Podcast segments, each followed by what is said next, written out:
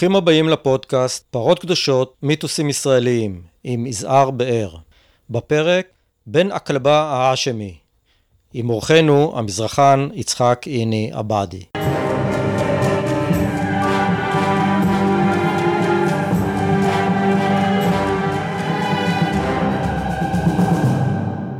איני שלום. שלום וברכה. בחלק הראשון של מלחמת העצמאות, עוד לפני פלישת צבאות ערב, הכוחות היהודיים נוחלים מפלות קשות, נפילת הלמדי, שיירות יחיעם, נבי דניאל, חולדה, הדסה ועוד. והחשש בקרב מנהיגי היישוב והמנהיגות הציונית בעולם מסיכויי ההישרדות של היישוב היהודי גדול ביותר, ורבים הסבורים כי על בן גוריון להימנע בכלל מהכרזת העצמאות. בשלב הזה מתכנסים מנהיגי ערב לתכנן את צעדיהם, ומי שדוחף לפלישה הוא דווקא מי שנחשב ידיד הציונות, עבדאללה מלך ירדן. רציתי אם כן לשאול אותך, מה באמת קרה אז בין ירדן לבין שאר מדינות ערב, שטרף את הקלפים מבחינת מדינת ישראל, וסייע לניצחונה במלחמה? אבל נתראה דבר מדהים. שבוע ימים, לפני הפלישה, יש ועידה של מלכי ונשיאי ערב בדמשק, ושואלים את השאלה, פולשים או לא פולשים? התשובה של כולם הייתה, אין לנו שום עניין במלחמה הזו. קם עבדאללה, שכבר היה חלק מתוכנית של סוריה הדרומית, שכוונתה הייתה לקחת את שתי הממלכות בירדן, וזה הצבא הטוב ביותר במזרח התיכון, כי הוא צבא בריטי והצבא עיראקי. אז על בסיס זה, ערב הפלישה, שבוע ימים, נפגשים מלכי ונשיאי ערב בדמשק, ושואלים, המנדט הבריטי מסתיים ב-15 במאי. אנחנו פולשים או לא פולשים, אנחנו מתערבים או לא מתערבים, וכולם אמרו, המלחמה הזאת לא לנו, מה לנו לעניין הפלסטיני? קם עבדאללה, ואז הוא אומר ככה, בין אם אתם באים או לא באים, אני כבר שם, ואני עוד רגע שם את רגלי השנייה במים. זה אומר החבר של גולדה ושל... ברור. דיין ושל... ברור. דנור. בין אם אתם באים או לא באים, מה היה הרעיון? מה היה הרעיון הבריטי? להקים את הדבר הזה ששניים הגדולים, קום סוריה הדרומית, שיש בה את ירדן והעיראק, שני אחים, עד ארוחת בוקר בולעים את סוריה. למה התכוונת המלך עבדאללה שאתה כבר שם? הוא אומר, עוד לפני שקמה המדינה היהודית, לא היה אף מאחז אחד בגדה המערבית, הכל היה שלי, כי כאשר קמה המדינה היהודית, גוש עציון לא היה, נווה יעקב ועטרות וקלנדיה לא היו, הרטוב לא היה, בית הערבה לא היה, כל הגדה המערבית הייתה שם. אז הוא אומר, עוד רגע אני שם את רגלי השנייה בים התיכון. זאת אומרת, תקום ממלכה האשמית שיש בה את עיראק, שיש בה את ירדן, שיש בה את מה שנקרא ישראל, שזאת תאכל עד ארוחת בוקר את סוריה, ואז ברור לגמרי שאין הגמוניה מצרית, לא יוכלו לעמוד, כי הצבא המצרי עד מלחמת השחרור תקרא את העולם הערבי והקצונה בעולם הערבי של אליעזר וערי. הוא ציוני, הוא לא בריטי ולא ערבי. הצבא המצרי לא ירק כדור חי אחד באימונים. זאת אומרת, המצרים לא רצו להצטרף למלחמה. רגע, ואז קם הנציג הסעודי ואמר את המשפט הבא, מוטב לנו שתקום מדינה יהודית מאשר שבן הכלבה, כך הוא מכנה אותו מולו, ישים את רגלו השנייה בים התיכון. בן הכלבה האשמי. ברור, המלך עבדאללה ישב שם, כי אז זה ברור. מה ברור? מה ברור? למה הוא אמר את זה? מה אכפת לו? בשנת 1924, עם הקמתה של סעודיה לבית עון, גירשו את הבית האשמי מערב. גירשו את האבא של פייסל ועבדאללה, את חוסיין, גירשו אותו מערב, והפך להיות לפליט בעמן, והוא מת ונקבר בהר הבית. ברור לגמרי שאם תקום מדינה האשמית, שיש בה את עיראק, את ירדן, את סוריה ואת פלסטין, הדבר הראשון שאלה יעשו, לבוא ולנקום את נקמת אביהם משנת 1924, ולהחזיר אותו חזרה למכה. אז קם הנציג הסעודי, הוא זה שדיבר ואמר, חברים, מוטב לנו שתקום מדינה יהודית מאשר שבן הכלבה ישים את רגלו השנייה בים התיכון. איפה זה ישנו? ואז הם קמו ופלשו. אבל רגע, זה לא מספיק. אתה לא משכנע אותי עד הסוף שאכן המניע היה כזה. אולי תסביר לי, אבל תסביר לי, לא תתחמק. מצרים פלשו בשני ראשים. ראש אחד עבר דרך אבו עגלה הגיע לבאר שבע, אין באף יהודי אחד, עוד לא נכבשה. עולה על דרום הר חברון, בעלייה יש בצד ימין פחון שנקרא בית אשל, בכלל לא שמו אליו לב. עולים דרך דרום הר חברון, אין שם יהודי אחד, אולי תסביר לי את מהות הפלישה דרך אבו עגלה, דרך באר שבע, הר חברון. אולי תסביר לי, אחרי מוסלמים שם היו. כאשר הם מגיעים לרמת רחל, מה קרה? נלחמו נגד יהודים? מה פתאום? נלחמו נגד הליגיון. פרצו קרבות בין הליגיון הערבי לבין האחים המוסלמים במצרים, ברמת רחל. אולי תסביר לי מה העניין הזה? איך תסביר? חכה. הציר השני היה דרך רצועת עזה. עברו על יד כפר דרום, לא התייחסו אליו. חור. עוברים על ידו ועולים צפונה. מגיעים עד לגבול הרצועה. בגבול הרצועה ממשיכים בהצלחה יתרה. מגיעים עד גשר עד הלום. במקום שהצבא המצרי ימשיך עוד צעד אחד של 30 קילומטר, יגיע לתל אביב, יקד גוש דן ונגמרה המלחמה. לא, הוא בגשר עד הלום עושה תפנית של 90 מעלות ועולה דרך תרקומיה. לאן? להילחם בבית ג'מל ובדיר עפאת. נגד מי? נגד הירדנים. אולי תסביר לי? אז לא אורי אבנרי בשולה שמשון עצר את ה... תפסיק עם הקשקוש הזה, די כבר.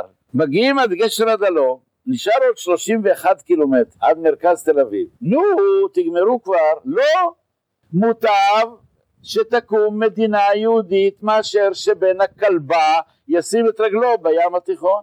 איפה? בבית ג'מל. ולמה לא הייתה התנגשות ביניהם? הייתה! תפתח כל ספר ותראה שהליגיון הערבי נלחם נגד המצרים בבית ג'מל ובדיר עפאת. רגע, אתה רוצה להגיד לי שהיו במלחמת השחרור שני צירים. ציר אחד דרך אבו עגלה סיני לבאר שבע, מבאר שבע לחברון. אין אף יהודי, אולי תגיד איזה מין מסע אידיוטי זה. הלא אין בדרך אף יהודי אחד, נגד מי נלחמת? אמר לך, עברו על יד הפחון שנקרא בית אשל, אבל לא התייחסו אליו. עלו אל דרום החברון, אבל אין שם יהודים. בבאר שבע אין יהודים, אין צהל, עוד לא נכבשה באר שבע, די כבר. המסע הזה הצבאי של הזרוע הזאת של האחים המוסלמים, תשים לב, הם הלכו ככה בתנועת מלקחיים אל מול הצבא בארץ הירדני. אחרת, אולי תסביר לי איזה מין מהלך מטומטם זה, שיש בו לשלוח את הצבא, זרוע אחת של הצבא המצרי, דרך אבו עגלה, ומשם להגיע לבאר שבע. אין שם יהודי אחד. עולים על דרום הר חברון, אין שם יהודי אחד. הגדה ריקה מיהודים, עוד לפני הקמת המדינה, די כבר. איפה כן? פעם הראשונה, ברמת רחל, נערכים קרבות בין הצבא הירדני לצבא המצרי. הציר שלח בתוך הרצועה, עד גבול הרצועה, עד מחסום ארז, לא היה אף יישוב יהודי אחד. די כבר, כפר דרום, אולי הגיעו לאן?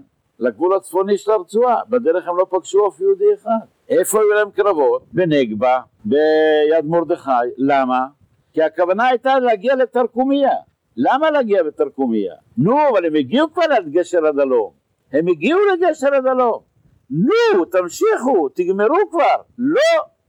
פונים ימינה, מזרחה, ועולים בציר תרקומיה, ופורצים קרבות בבית ג'מל מה פתאום פורצים קרבות בין הערבים לבין עצמם?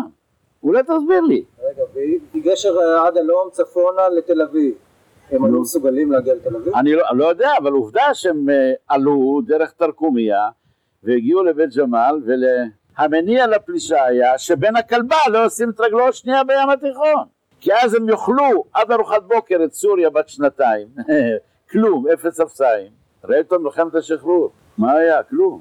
אנחנו אומרים 7 צבאות ערב הזרים, זה מיתוס, כדי להדיר את המיתוס. מה עשו הסורים מלחמת השחרור? כלום, אבל כלום, כלום, כלום, כלום.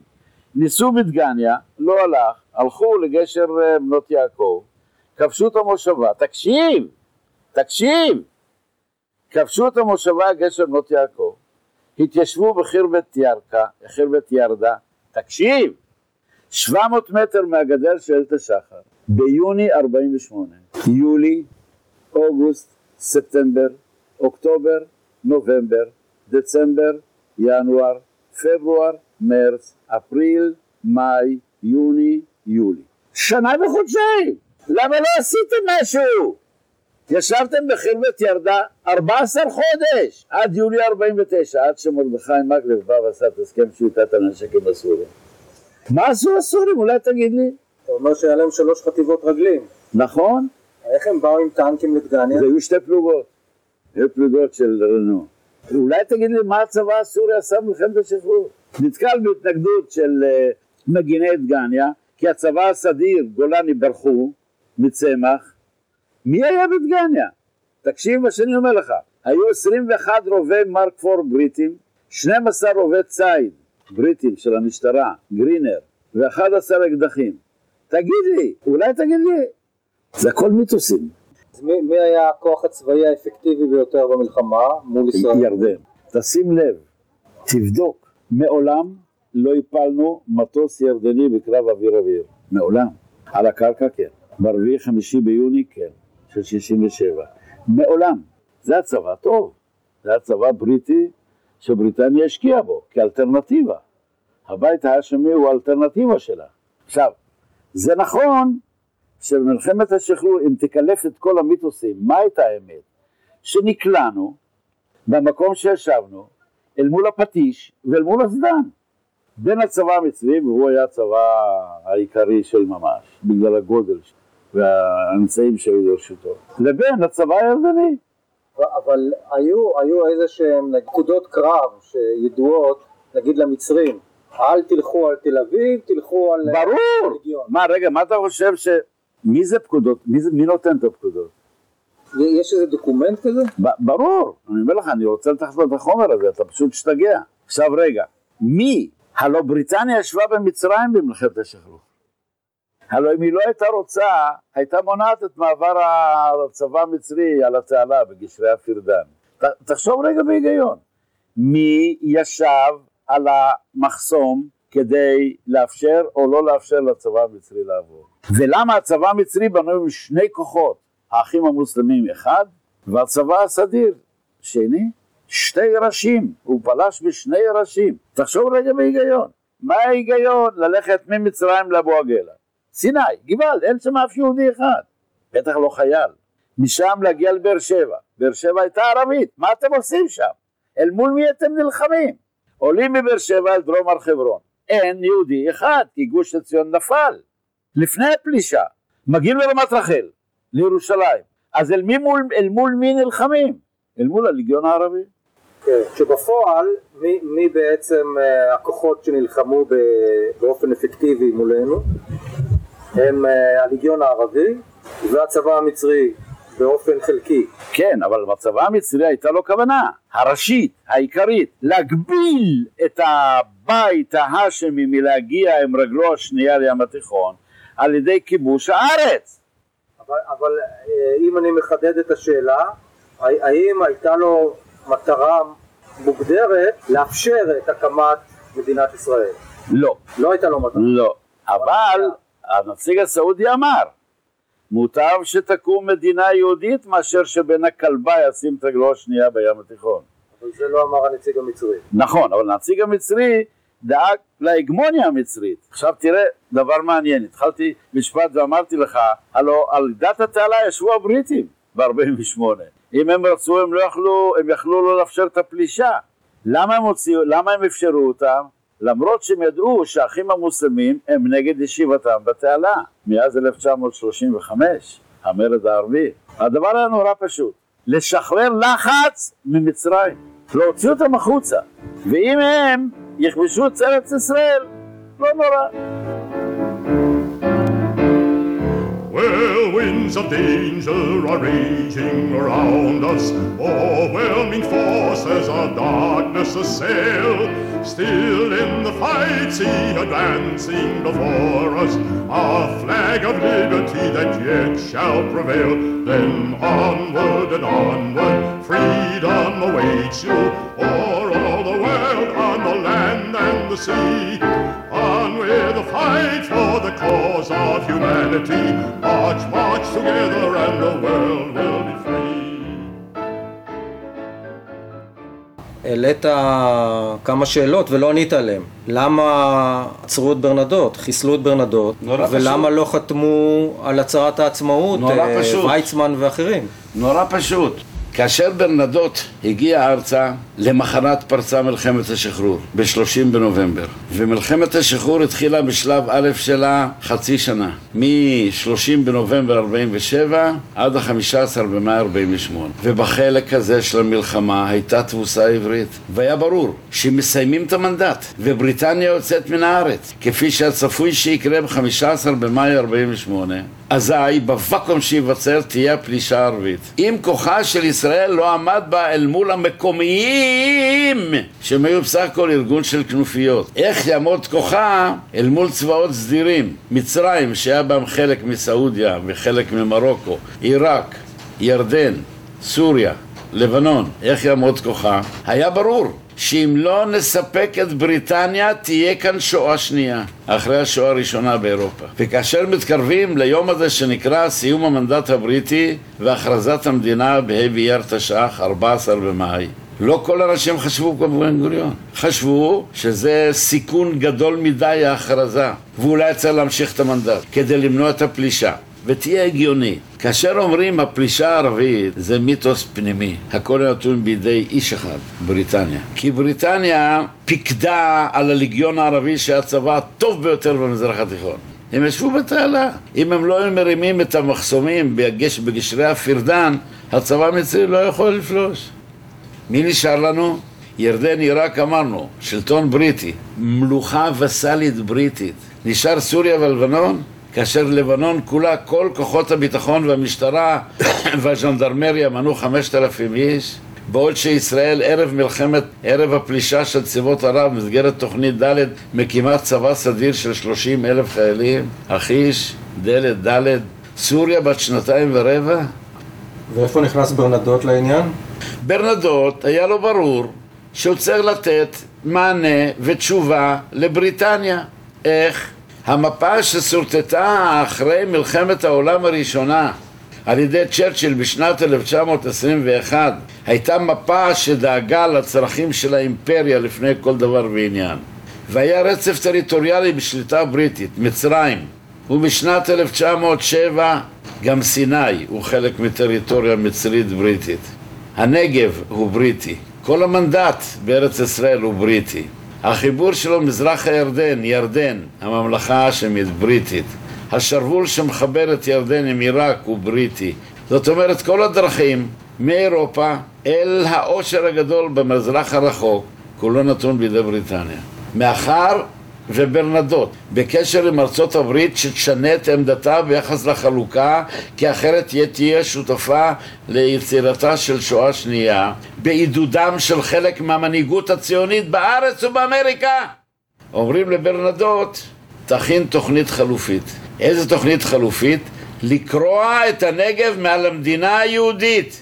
כאשר קוראים את הנגב מעל המדינה היהודית, שומרים על הרצף הבריטי שבין מצרים, סיני, נגב, ירדן, עיראק. זו דרישה בריטית שעוברת דרך האמריקאים? לא, זו הייתה יוזמה של ברנאדוט בעיצה אחת עם ארצות הברית כדי לספק את בריטניה, ואם היא תהיה מסופקת לא תהיה פלישה! לא תהיה פלישה! זאת אומרת, מצפים שבריטניה תעצור את הפלישה בעצם. המפתחות בידיה! כן. אבל אתה מבין, אתה מתאר לך את הפלישה בלי מצרים, אתה מתאר לך את מלחמת השחרור והפלישה בלי ירדן, אתה מתאר לך את מלחמת השחרור בלי עיראק, מי כן? שבעצם ברנאדוט מטעם שולחיו נועד להציל את הקהילה היהודית בארץ ישראל משואה שנייה. ברור, דבר שאמרו אותו חלק מהמנהיגי התנועה הציונית בארץ ובראשם וייצמן, ולכן הוא לא חתום על ההצהרה, ואז הוא מכין את זה. כאשר עומדים לדון בתוכנית של ברנאדוט שיזמה אותה ארצות הברית, דיון מחודש באום, מגיע מברק מאבא אבן, יצרו את האיש, 3 מילים, ואז נורא הכדור ששם קץ לחייו. אבל תשים לב, נגמרה המלחמה עם מצרים, בינואר יושבים וחותמים על הסכם שביתת הנשק בעיר רודוס. אחרי המלחמה נערך מבצע שנקרא עובדה. למה קוראים לו עובדה? כדי לקבוע עובדה, איזו עובדה אתם רוצים לקבוע? שהנגב הוא חלק ממדינת היהודים. רצים שתי החטיבות, גולני וחטיבה של הפלמ"ח, לא משנה מי הגיע ראשון, ומניפים את דגל הדיור. באום רשרש. במבצע הזה בעובדה היה אחרי הפסקת האש, לא הייתה בו ירייה אחת. איך תסביר את זה? זה תואם את הלך הרוח שהיה בארץ, לנסות להביא את בריטניה לידי סיפוק כדי למנוע את הפלישה, למנוע את השואה העתידית בארץ. ולמזלנו זה לא קרה. אני לא יודע היום, אחרי 65 שנה, לומר לך אם זה היה נכון מה שבן גוריון עשה או לא נכון. הזמן יאמר את שלו, אני לא יודע. Women and children in hunger are calling. Shall we be silent to their sorrow and woe? See in the fight how our brothers are falling. Up then united and conquer the foe.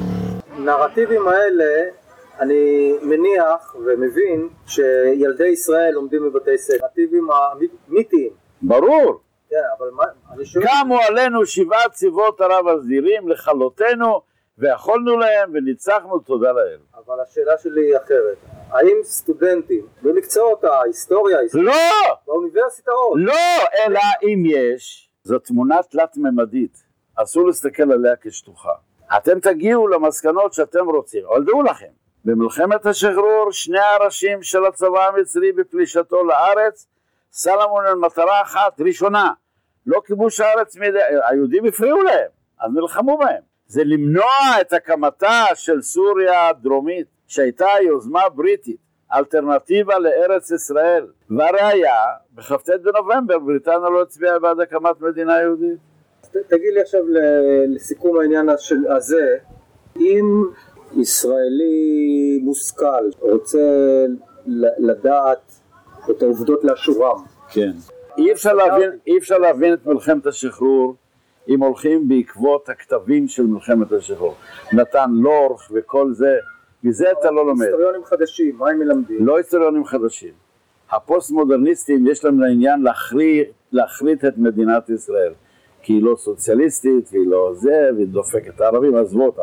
זה לא ההיסטוריונים המודרניים, אלא ההיסטוריונים של מלחמת השחרור, ולא מטעם, לא, איך קוראים לו, זה שמת, אלוף משנינו. פעיל. מה? מאיר כפעיל. לא, ממנו לא תלמד מה שהיה, אבל גם לא מנתן לורח. אני חושב, דעתי הפרטית, שאנחנו בגרנו, ואין צורך כבר יותר במיתוסים. אנחנו לא צריכים, בריטניה כבר מזמן איננה, ומותר שהנוער ילמד את הדברים לאשורם. See in the fight how our brothers are falling up then united and conquer the foe. Off with the crown of the tyrants of favor, down in the dust with the prince and the peer. Strike off your chains, all you brave sons of Poland, wake all humanity for victory is near. Then forward and onward, freedom awaits you, o'er all the world, on the land and the sea. On with the fight for the cause of humanity, march, march together and the world shall be free.